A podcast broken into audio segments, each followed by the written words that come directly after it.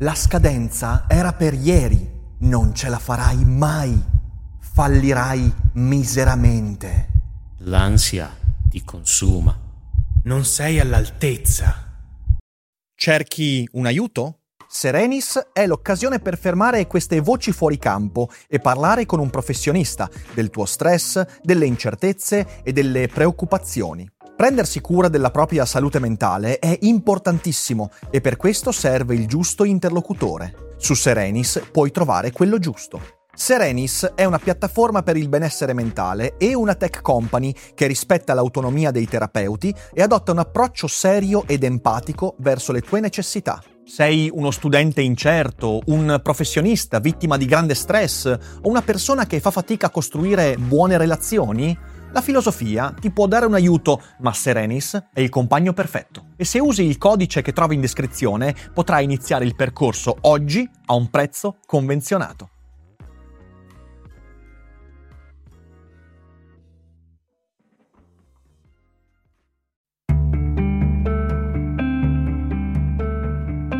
Daily Cogito, il podcast di Rick Dufer ogni mattina alle 7.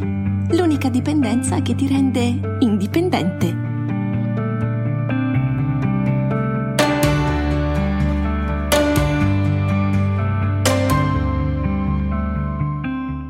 Mike, ma che cacchio sta succedendo lì oltreoceano? Cioè, ma veramente, ma, ma cosa, cosa, cosa, cosa, sta accadendo? È l'anno delle elezioni e state, state, facendo un casino della Madonna. E dico state perché tu sei di là, sei di là. Ciao Mike, buon anno, buon anno. Eh, stanno facendo, sì, sì. Sai che c'è le teorie, le elezioni americane fanno sempre di tutto. Sì. Eh. Ho letto, l'altro giorno c'era uno che ha affermato con totale tranquillità, l'ha fatto anche Obama. L'anno prima delle elezioni anche lui ha eh, detto no, come? Eh, e poi in realtà era quando sono riusciti a prendere, come si chiama? Bin Laden, no? Eh, Bin Laden. Sì, una roba sì, leggermente esatto. diversa Beh, da, ge- da, ge- da, Decisamente da, un po' diverso, un po' diverso. No, ma più che altro... Più che altro, cioè, mi chiedo, mi chiedo perché, eh, sai, faccio un ragionamento un po' a, a voce alta, fra me e me, ma a voce alta. Io ero abbastanza convinto, io te lo dico, che prima mm, mm. del 2020 il Partito Repubblicano mm. avrebbe almeno un po' preso le distanze da Trump. Ti ricordi che ne abbiamo anche parlato, no. tipo al, nel 2000... Sì, ne abbiamo parlato, ma abbiamo anche detto che non era molto probabile. Però, però io la speranza la nutrivo, e, e, invece no, invece no. Com'è che... Cioè, perché in fin dei conti... Questo, questo è un ragionamento, perché il vecchio partito repubblicano con cui uno come me poteva, non dico avere grandi simpatie, perché l'aspetto di conservatorismo sui diritti individuali e le questioni etiche che ce l'hanno sempre avuto non l'ho mai gradito. Uh, però quello lì che insomma, aveva un atteggiamento molto razionale sia in politica internazionale sia in politica economica non c'è più da tempo. E dirò una cosa che molti dei giovani, perché so che tu sei seguito e anch'io nel mio piccolo, da giovani con tendenze libertarie che hanno le figurine, i santini di, eh, di Reagan e Thatcher dappertutto, perché pensano che fossero eroi della, delle loro strane teorie. Poi voi lettori di Ayn Rand, peggio ancora. L'uomo che ha iniziato la distruzione di quel partito repubblicano di quel partito repubblicano. Oggi lo possiamo far vedere, abbiamo qui un ospite d'onore che in realtà ci sta ascoltando ed è un po' shy, non vuole farsi vedere, però bisogna anche sì, perché un vicentino ma dai, di classe. Ma, ma, ma chiamalo, ma chiamalo. Andrea, chiama, vieni qua. Chiama Andrea, chiama vieni qua, Andrea, qua. così chiacchieriamo, C'è Andrea chiacchieriamo tutti Signore e signori, Andrea Moro. Dove sei? Ciao Andrea. Eh, non, ti, non ti vede, ma ciao, non ti vede poi. Ciao Andrea, poi ciao, ciao, ciao. Ed è lì che ridacchia, appena ha sentito che ho detto la cattiveria su Ayn Rand, si è messo a ridacchiare. E qua in visita il, il, buon Andrea da, da, Nashville a St. Louis, noi abitanti del Midwest profondo. Allora, a parte la mia pubblicità di Andrea, però ci sono delle, è un, un, un uomo interessante, eh? eh, raccomando l'attenzione al, al professore. E, è lui che ha iniziato, è stato Reagan. Reagan è l'uomo che ha iniziato la disciplina per svariate ragioni, un po' a come dire, prende, cambiando l'atteggiamento in politica estera, che a quel tempo noi, eh, molti dicono sì, però ha fatto bene, visto, è venuto giù l'URSS, eccetera. Non lo so, sì, può essere che l'escalation militare reganiana abbia aiutato no? uh, il collasso del sistema, può essere anche che no, non, non lo so, non, non, mi ci voglio mettere, però diamo per scontato che lo fosse. Uh-huh. Ma le cose tipo Grenada, tipo Iran Contras, eccetera, hanno reiniziato, per carità, è una tradizione antica americana, però la sconfitta del Vietnam e il casino del Vietnam li aveva costretti a un, così, a un decennio di pausa. Cambio di rotta, no? sì. E, di, eh, e già è lì lui ha ricominciato sta cosa. Eh, e poi la famosa conquista del sud, no? è, è, stato il vero travaso. Lì è una cosa che forse molti italiani non sanno. Il Partito Democratico nel sud nasce razzista ed è razzista. La ragione per cui Kennedy e anche Johnson in un certo modo furono degli eroi all'interno del loro partito, perché riuscirono in uno strano braccio di ferro, con dentro un pezzo importante del partito che era fondamentalmente razzista, a fare alcune cose pro uh, African Americans, pro, uh, pro diritti civili. No? Uh, eh, tante grandi o piccole che fossero, però le fecero e, e, e, e ruppero parecchie lance. E Reagan si prese con toni populisti quel voto, rubò il Sud ai democratici e chiaramente lo rubò portandosi via una fetta di grande di popolazione bianca fondamentalmente razzista e, e, e, populista, che è il seme e poi il percorso storico e culturale, Rush Limbaugh, tutte queste robe, no? che cambiano da dentro lentamente. Mm-hmm eh, il partito repubblicano, se guardi, sono tutte nate lì, no?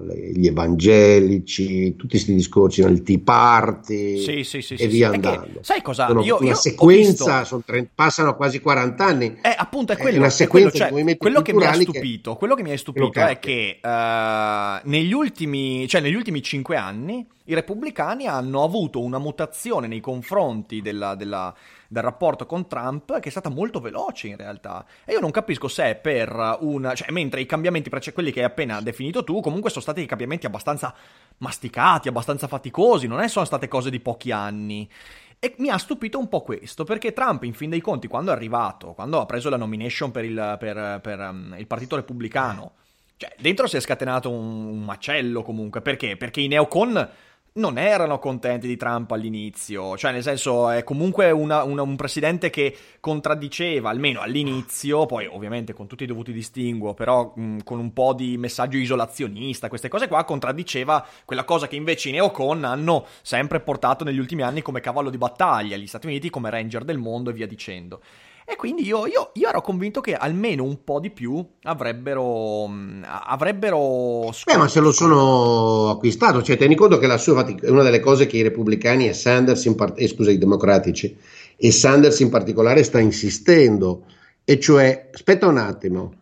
Uh, hai detto noi basta, ci tiriamo fuori dalle guerre, eccetera, eccetera quello che hai fatto è eh, tirarti fuori da una situazione in cui forse invece avremmo dovuto starci, che è quella di supporto dei curdi e di un minimo di presenza in Siria, visto i casini, eh, non stiamo a discuterli, ma insomma, certo.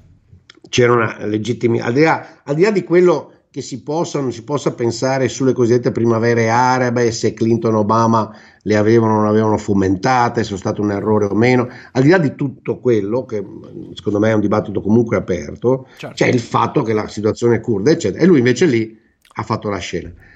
Però per il resto, Sanders dice adesso stai cercando chiaramente una guerra, quindi lì sai non è il Partito Repubblicano, quel pezzo di Partito Repubblicano che ha ceduto a Trump, è Trump che con grande astuzia, da questo punto di vista, l'uomo è di un cinismo e di un'abilità manovriera unica, no? con grande astuzia ha detto aspetta, sto pezzo di potere eh, repubblicano e di apparato, che è un pezzo grosso e che anche c'è poco da fare, quello che sai, il Pentagono, la, la, il complesso politico-militare eh, ed economico in America è una cosa vera, cioè lo dico certo. con totale anche tristezza, ma è una, cioè, una cosa vera è 6% quasi del prodotto interno lordo, non 0,6 come in Italia, cioè 10 volte di più di un prodotto, di prodotto interno lordo che è quanto? 10 volte di più, quindi 100 volte di esatto. più. Almeno, sì. Ecco, le spese militari, adesso vado a naso, in America sono 100-120 volte quello che sono in Italia.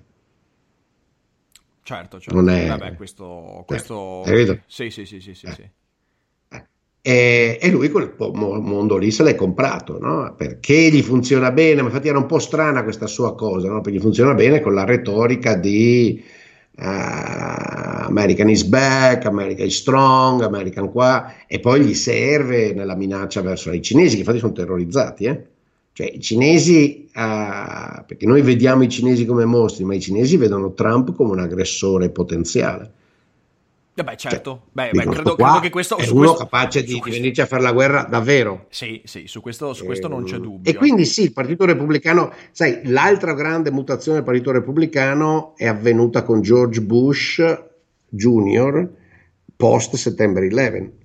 Cioè, io lo dico anche francamente, io sono uno degli economisti che ha firmato per Bush Jr. nelle elezioni del 2000, un appello fatto da John Taylor che è un uh, notevole collega economista, sta a Stanford, fu segretario del Treasury, uh, undersegretario del Treasury con, con, Bush, nel senso che, uh, e secondo me ci credeva anche, avevano un tentativo, scusami, di, di, aggiustare questo compassionate conservatism, uh, di aggiustare al, al, alcune delle cattive tendenze reganiane sul lato economico.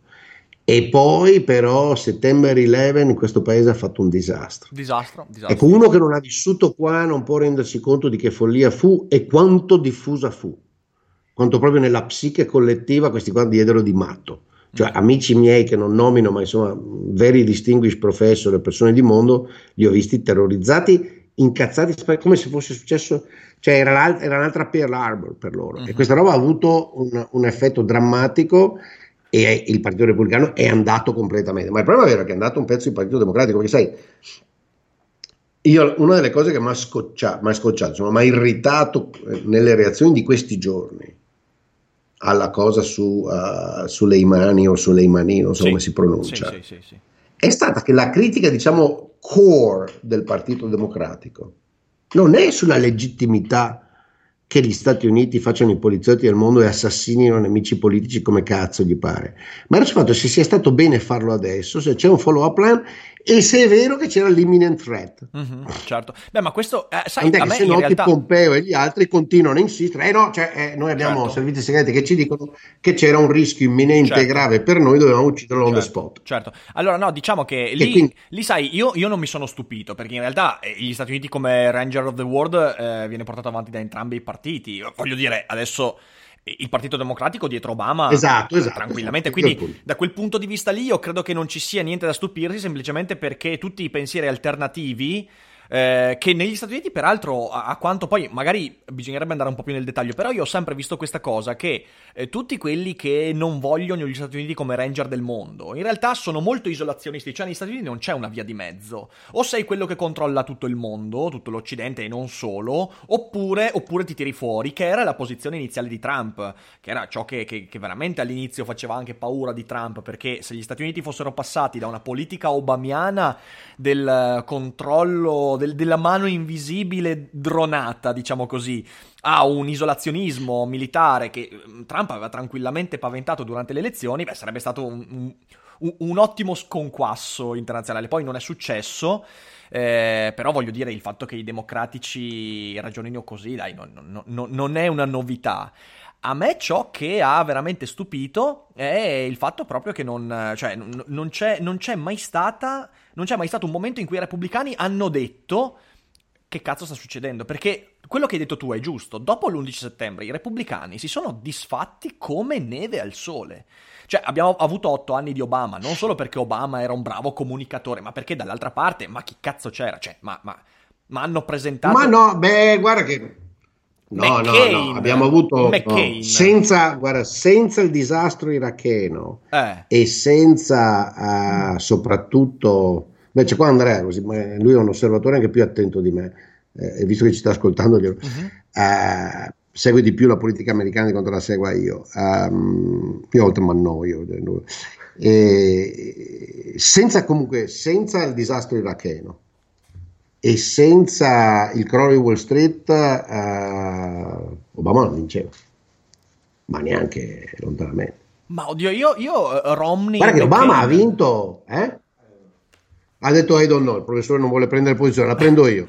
Sì, no, più che altro sai, ah. ok, questo ci può stare, su questo, però, cavolo, Mike... Il, quello del Massachusetts, come cazzo si chiama? La... Mi viene sempre che Greg Banky, povero Greg, lui non c'entra niente, non era il candidato, era Ronnie.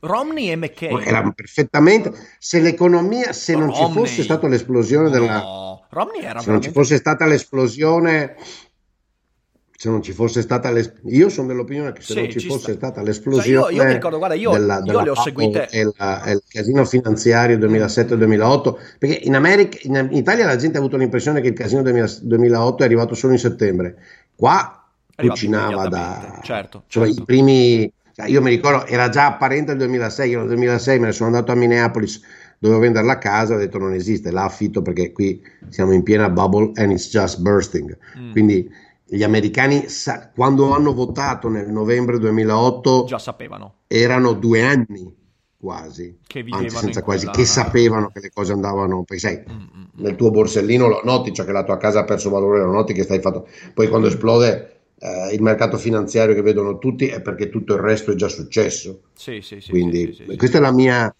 non mi sembrava accorto, no, il Partito Repubblicano è una roba solidissima ed è quella roba lì, cioè bene accettarlo adesso, il Partito Repubblicano è una versione, eh, come dire, americana di Matteo Salvini.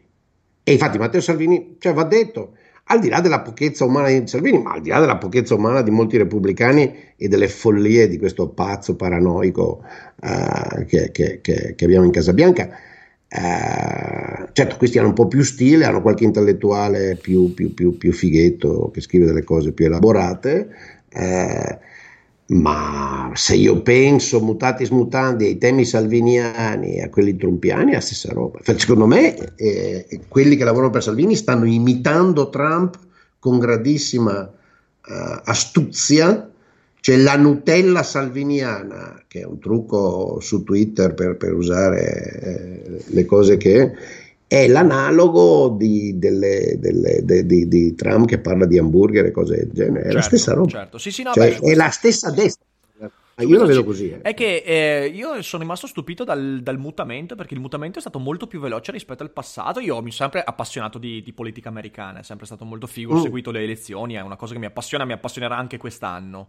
Eh, però è incredibile perché tu i mutamenti di cui hai parlato, quello con Reagan, via, quello con George W. e via dicendo, sono stati comunque mutamenti che o hanno avuto delle cause molto forti, l'11 settembre, eh, e invece con Reagan comunque ci hanno messo un po' di tempo. E mentre con Trump io ho visto, ho visto, un partito repubblicano che si è sciolto come neve al sole, che secondo me eh, dopo il disastro iracheno aveva già cominciato a sciogliersi, per me Mitt Romney, eh, io, io, mi ricordo, l'ho seguito molto, ero appassionato, ho letto le cose che ha scritto, per me, cioè nel senso era, in confronto Bush era un premio Nobel secondo me, però vabbè ci sta, e la stessa cosa McCain, eh. McCain è stato, stato, semplicemente la replica di quella roba lì, e, e quindi secondo me Trump, Trump se l'è comprato però anche è riuscito, a, mm. è riuscito a cavalcare bene questo discioglimento a livello, mi verrebbe proprio da dire, ideologico del partito repubblicano. Da questo punto di vista a me Ma insisto, eh, eh, Riccardo, non è un discioglimento, è, è okay. una trasformazione, mm. sono molto solidi. Ok. Capisci? Cioè, perché con la parola di scioglimento mi dà l'impressione come di una roba che come dire, che non sta in piedi, che si sfalda. Non, non, ho, non, è questa l'impressione che io ho, è mm. una roba solida. Mm. Cioè, solo che è diversa da quella che hai in mente tu. Però non mi pare una roba che sono lì sfatti, hai capito? Cioè, mi pare, mi pare che siano. Eh, io ho questa, eh, questa, percezione che siano deboli all'interno e che Trump ci abbia eh, tranquillamente fatto il gioco che voleva. Ed è per questo che sono stupito, perché da Trump non mi aspettavo una lettura così attenta della situazione. Cioè, lui è stato veramente bravo. È stato bravo in questi ultimi, soprattutto negli ultimi due anni a giocarsela, eh, perché lui adesso sì, effettivamente reso, si è reso insostituibile attualmente per il Partito Repubblicano. Questa roba che poi viene, e, e il riflesso è il fatto che i, demo, i, i, democratici, stavo dicendo i democristiani, che non sarebbe stato male come lapsus, democratici stanno invece facendo proprio il gioco di Trump perché, perché i personaggi che stanno presentando sono uno più meraviglioso dell'altro. Eh, secondo te chi sarà il... il eh, eh, sarà Biden uh, democratico? Ci arriva Biden? Temo, temo, mm. temo. Non, non, che sarei contento, ma temo. Non so di nuovo cosa pensa il professore, ma se uno deve oggi, siamo molto lontani, come abbiamo visto, e come poi ormai la, la lezione di Trump ci insegna, e anche quella di Obama prima di lui, no? le primarie, proprio per le loro caratteristiche, perché sono delle cose in cui partecipa l'elettorato del partito, uh, però partecipa l'elettorato ideologicamente molto motivato, quindi tipicamente più estremo. Mm, mm, mm, perché capiamo, cioè, qui c'è proprio un'anomalia assurda. Infatti io sono diventato da anni, ma gli americani su questo sono conservatorissimi e sono così innamorati purtroppo del loro sistema istituzionale che per carità di Dio ha funzionato benissimo 240 anni circa che va avanti e, e ha tenuto botta, non ce n'è altro, quindi cioè, sì, quella della Repubblica di Venezia, ma niente altro, no? Uh, cioè, ma i tempi, diciamo così, di cambiamento sociale allora erano leggermente più diversi, lenti di adesso, certo, no? certo, certo. Ecco, diversi. Quindi gli americani sono così innamorati del loro sistema istituzionale che quell'aspetto del medesimo, che secondo me non funziona più in questa società, e cioè questo bipolarismo con le primarie fatte così, non accetteranno di cambiarlo. Però è plateale che sta che, che è diventato una roba che distorce l'opinione, perché lo, il grosso dell'America mhm. non sta con Trump. Certo. Ma non sta con Trump, non voleva fare fuori sulle mani, non vuole, eh, ma non sta neanche con Sanders, sia chiaro, nessuno vuole il fottuto socialismo. E ti dirò, sono anche convinto che eh, il grosso dell'America sarebbe anche stato contento di una riforma sanitaria molto più migliore, molto più europea di quella che ha fatto Obama, che ha fatto orrendo compromesso con i monopoli solo che non è rappresentata e il meccanismo non lo permette perché tu hai delle primarie in cui eh, c'è, c'è, tutto quanto è fatto perché partecipi un cosa. Quanta gente voterà in una primaria del Partito Repubblicano? 20 milioni in totale. 15. Perché mi ricordo, guardate i, i numeri proprio quando è stato Trump, è una minoranza della minoranza, cioè un 10% fondamentalmente della popolazione decide chi è il candidato e quel 10% è il 10% più motivato e quindi più ideologico. Ma perché non Infatti emergono... non è un caso che Sanders sia così eh. forte nelle primarie. Perché allora non emergono E poi sai cosa devi fare? Quando a un certo punto ti trovi il candidato, lì scatta il meccanismo, voto mm. faccio questa roba gigantesca che voto l'altro partito, no, finisco per votare Trump. Certo, ma, uh, ma eh, come mai secondo te non emergono gli indipendenti con questa situazione qua? E guarda, non lo so, Infatti, no? Cioè, adesso vediamo Bloomberg uh, e ci fu, se ti ricordi, quella come si chiamava il texano lì ai tempi di, del Bush senior, uh, però. Mm, sì. Se sei giovane non ti ricordi, è stato una. No, no, lo, cioè, non me lo però, ricordo, ma, lo, ma quindi ogni tanto emergono, ci vogliono molti soldi ma sai, i partiti sono realtà vere, poi la gente dice sì, i partiti americani sono diversi dagli europei. Per carità, certo, sono diversi, non hanno i segretari, non fanno i congressi in quella forma lì, però eh, questo è un paese grande.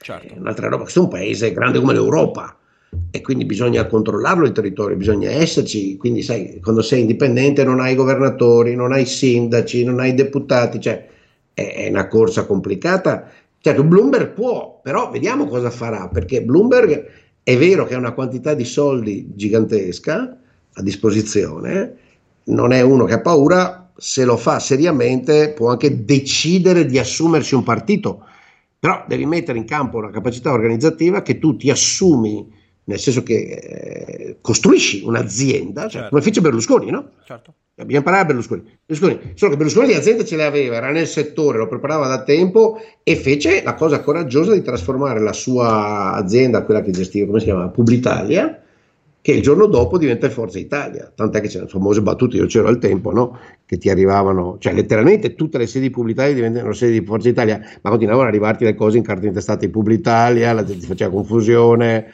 era una cosa comica.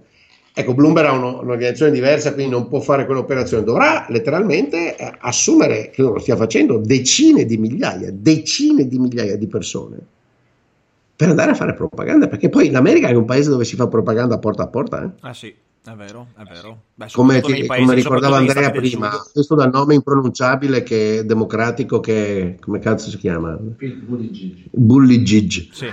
Mayor Mayor, sì, quello della, di, di, di, di, Indiana, no? De, della, ecco, lui, lui, è un personaggio. Poi quella zona lì da dove viene la conosco, lui è proprio incredibile. Vabbè, eh, c'è questo in Iowa, a fare propaganda in Iowa, che in Italia sarebbe come dire dove sei in Molise. a fare propaganda esiste. casa per casa. E non che si offendano i molisiani, è tutta una questione di, di dimensioni relative e anche un po' eh, di isolamento, come dire, nei trasporti. No? Questo in Iowa da un anno che fa eh, praticamente porta a porta. Mhm. E quindi in un paese di 330 milioni di persone il, il third party ha una scalata dell'Aiger in invernale sotto la tempesta da fare. Mm, mm. Quindi non, E poi probabilmente, cioè, probabilmente c'è, anche, c'è anche l'aspetto della, cioè della paura. Io, cre- io credo che l'America sia un, sia un paese con una paura fottuta in questo periodo, visto quello che sta succedendo. Almeno questa è la percezione che se ne ha. Eh, dicevi prima, beh, dicevi che sono conservatori, cioè nel senso, conser- secondo me è un conservatorismo legato comunque al timore di quello che sta succedendo, eh, in qualche modo c'è. Cioè, è ancora più difficile per un indipendente riuscire a scalare, perché alla fine la scelta eh, del- de- de- di ciò che è già conosciuto, cioè Partito Repubblicano e Democratico, in un periodo del genere, è comunque una scelta più facile, quindi c'è anche questo elemento che si aggiunge. Sì, eh, sai, sì, l'America è conservatrice eh, su, su alcune dimensioni, per quanto... Ma qui andremo avanti fino a domani. Cioè, gli americani sono- eh, sanno perfettamente di essere ignoranti e giovani come paese e quindi Beh, in l'hai, parte l'hai sono vista la, conservatrici l'hai vista la questo- cartina, l'hai vista la cartina in cui chiedevano a un tot di americani di indicare dov'era l'Iran? E tipo alcuni hanno indicato la Spagna, l'Italia, c'erano dei puntini sull'Italia, cioè, Sì, sì, sì, sì. spettacola- spettacolari, spettacolari. È notorio che non studiano la geografia, anche se devo dire con le performance attuali e dopo alcuni anni in Italia Eh sì, forse, forse, forse Io vorrei fare lo verso- stesso test in Italia e chiedere all'italiano meglio. Scusi, lei mi sa indicare la Florida? Mm, mm, Non, non- non il Missouri, Ah, che non Florida sapevano è- assolutamente dov'è. Però è facile, dai, il Florida è Eh? abbastanza... È abbastanza Vabbè, il Paraguay, forget it. Cioè, Andrea che è No. cattivo suggerisce il Paraguay. No. Paraguay non mi ricordo neanche io dov'è. Io in geografia sono abbastanza forte, però, però credo che se tu cominci a fare delle domande Eh? del genere... No, io in geografia sono abbastanza forte saprei indicarlo, però credo che normalmente sì, in Italia la- la- l'ignoranza geografica sta aumentando enormemente. Comunque, sì, sì, no, va, va- va- va benissimo, ma... eh, e quindi, cioè, sai, non lo so, ehm, sta roba dell'Iran, mi sembra che tutti... Il, il paese adesso non mi sembra molto pauroso, gli shock ehm, economici mi sembrano abbondantemente superati. Cioè, L'America ha attraversato ormai sono dieci anni e passa di mezzo, la crescita più lunga della storia. Eh, è un po' difficile avere un'atmosfera di pessimismo quando il, il tasso di disoccupazione è al 3% e, e- e- hai crescita che dura dieci anni e non hai nessuna voglia di smettere. Certo, c'è la preoccupazione internazionale che c'è una contraddizione. A mio avviso, lì la linea buona da prendere è quella di Sanders. Ah, io con Sanders sono in disaccordo su tutto, ma sulle questioni di politica internazionale si trattava di prendere una posizione alla Sanders più ultimo Obama.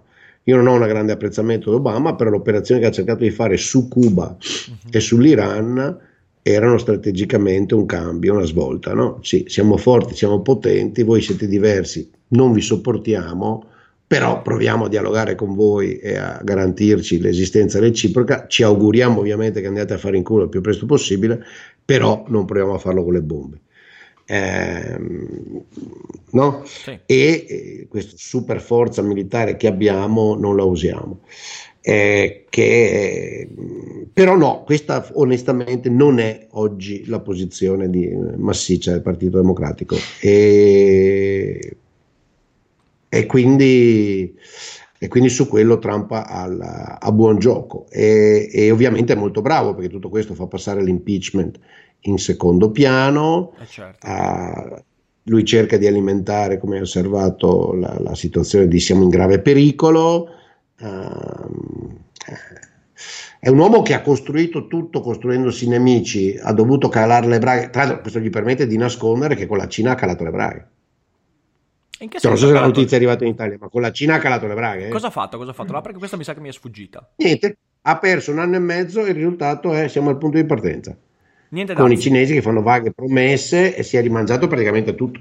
Wow, eh, questo no, questo mi era... mi al momento. Mhm. Adesso vediamo perché siccome lui ha questa tattica che non firma mai un accordo per davvero, fa sempre finta di firmarlo, poi ricomincia. eh, può darsi che sta roba dell'Iran non gli serva, fra quattro mesi ci ritroviamo Trump che urla, ah, i cinesi. eh." China, China, Però- China, China. Al momento, eh, insomma, quando io sono, andato- sono tornato dalla Cina appunto il, il 20 dicembre e ho guardato quello che insomma, al momento è cos'è, un anno e mezzo, due anni di casini e anche danni, eh, con dal punto di vista del risultato near zero, praticamente zero. Ed è un peccato perché su alcune cose, tra l'altro servirebbe, cioè il sistema finanziario cinese, ne abbiamo parlato, no? è troppo chiuso, andrebbe aperto. Ma, eh. Quindi lui è molto bravo a crearsi queste guerre, d'altra parte ha vinto le elezioni su questo. eh. Certo. Eh, sai, questa è una cosa, vabbè, cioè, che io non sono capace di fare, che odio, però è vero che oramai il- i- chi vince le elezioni è quello che riesce a dettare l'agenda all'opinione pubblica. Infatti nel nostro paese, eh, devo dire, anche se non ha fatto bene a lui perché non è riuscito a dettare l'agenda, l'agenda adesso l'ha detta Conte, l'operazione di Renzi di far fuori Salvini col giochetto, col rabaltone di agosto, sta funzionando. Mhm. Salvini non detta più l'agenda e se noti quanto sono calati i consensi? Dal sì, picco sì. quasi 10 punti, dalla- dal valore mediano a, a- dal valore mediano, cosa 5 punti che non è poco ed è secondo me l'effetto, a- a- capisci? Sì, sì, beh, se lo fai sparire dal- dai- da- dai- dalle prime pagine, questo è l'effetto. È una politica ormai che si basa soltanto sul mi faccio vedere.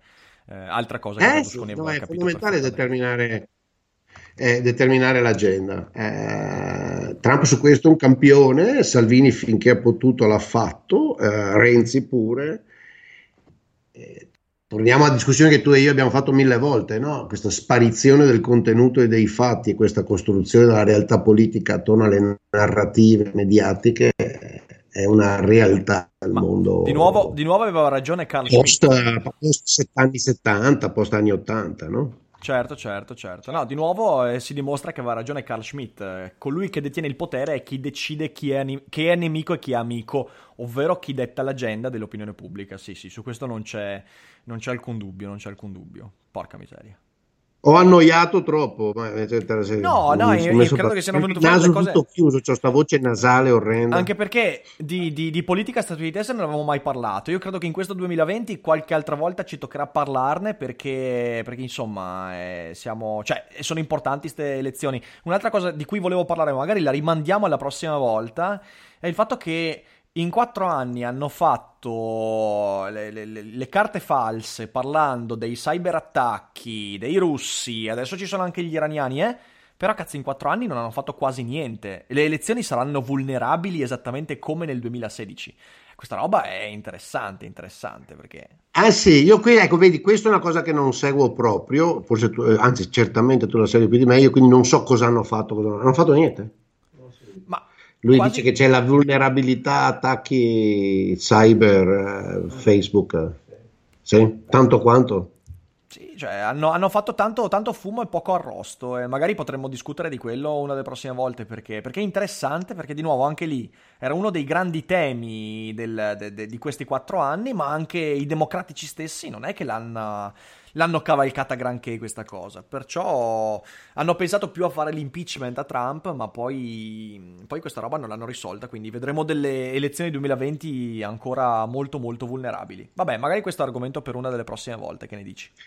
Parliamone, sì, sì, parliamo, anche perché questo mi permetterebbe, sì, sì, no, parliamo perché c'è, c'è questa cosa che gira in Italia, adesso non menziono il personaggio perché è talmente un po' così, personaggio che mi è francamente sia antipatico che, che un po' squalliduccio intellettualmente, ma in Italia gira, e devo dire, eh, in ambienti questa idea che le fake news non influenzano l'elettorato, no?